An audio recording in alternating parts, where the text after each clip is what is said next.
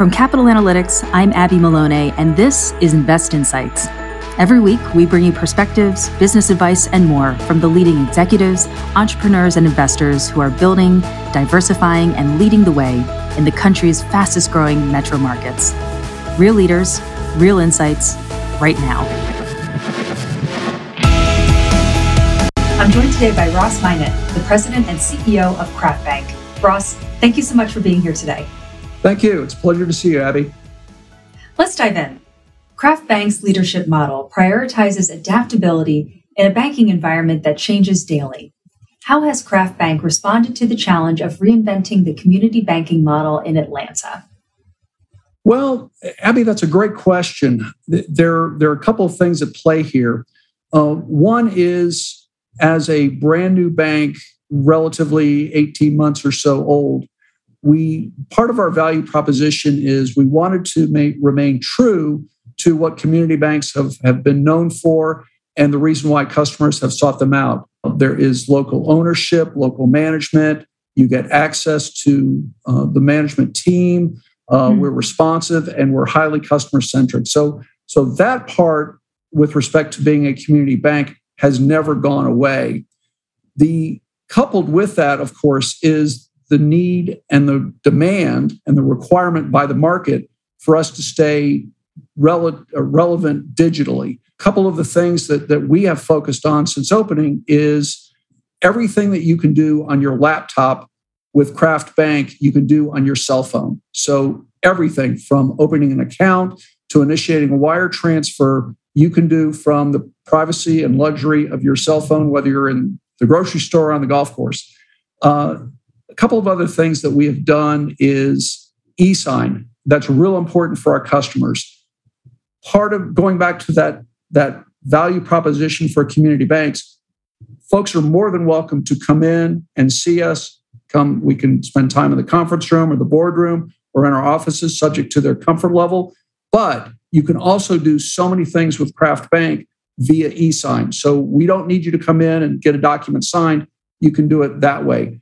I guess the other piece that I would mention that answers your question is remote capture. That is huge for us and our customers, the ability to make deposits using the remote capture machine.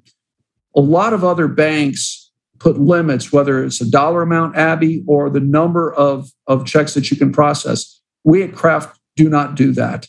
If you've got a $1 million check, you are more than welcome to deposit it using the remote capture technology. Now, it doesn't necessarily mean that we're going to process it because we're, of course, going to take a look at a $1 million check, but you've got that capability. Those are just a few of the ways that we've tried to be current and reinvent ourselves as a new community bank. Fabulous. As a de novo bank now in its second year of operation, what has surprised you since opening in October of 2020, aside from the surprise of opening during a pandemic? Which is, Abby, that is a topic and a conversation unto itself about what we went through to try to get our doors open. Let me answer your question two ways. The unpleasant surprise, Abby, has been the amount of cyber attacks that we as a startup bank face on a daily basis.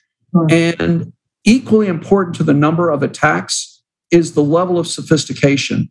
The hackers, the bots, whoever's out there has gotten incredibly sophisticated, where even the phishing attempts are no longer the old prince in Nigeria. Light years beyond that, where they try to customize and make it look like it's coming from a colleague, where they'll go to our website and they'll say, hey, Stephanie works at Craft Bank, and they'll try to have Stephanie send me an email where she wants me to link. So that has been the unpleasant surprise of starting a bank. The pleasant, and frankly, I hope this doesn't sound self-serving, but if you think about all of the things that go into organizing a bank and opening a bank, we've got a board of directors, we've got regulators, I've got my colleagues here, we've got our shareholders, we've got our customers, we've got our partners, whether it's our corporate attorney, our core operating system, and on down the line. The way that all those various parties and folks that have a vested interest in the success of Craft Bank have come together has been nothing short of thrilling and amazing to me. So not so pleasant surprise is the intensity of the cyber attacks. On the positive side has been the way that our Craft family, if you will, has come together. Recognize that community banks have been on the front line of economic recovery in the past year. How has Craft Bank adapted its model to meet the ever-evolving needs and concerns of its customers? Yeah, that's a great question. One of our challenges is to meet with a business owner and say, and let me answer your question this way. Abby, hypothetically, if you were going to start a business today, what would that business be? Just make something up, whether it's a restaurant or anything. Women's fashion. Okay, women's fashion. If Abby's women's fashions were up and running, and let's say you were already banking with B of A or Wells or whomever, once you've got that piece of that puzzle figured out, it is really challenging to sit down with you and say, Abby, I know you're trying to grow your business, but listen to my pitch, if you will, about moving your banking relationship to Craft Bank. Unless you're just really unhappy with your current bank, that's a conversation that's not at the top of your priority list. Right. Additionally, it is such a pain to get a business owner to go through the challenge of, okay, I've got to redirect my ACHs, my wires, all my pre-fills. All of that takes time and effort.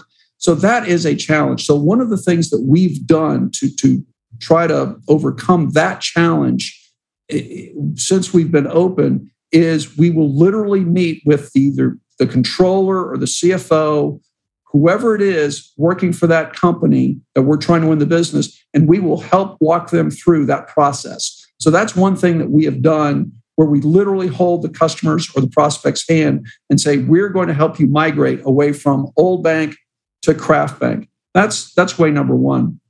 Way number two is historically, most banks have got a very regimented loan approval process. So let's say Abby's women's fashion business needs a $10 million loan. Typically, that loan process or that loan approval process that I talked about for other banks has got a schedule. Like the director's loan committee might meet once a month.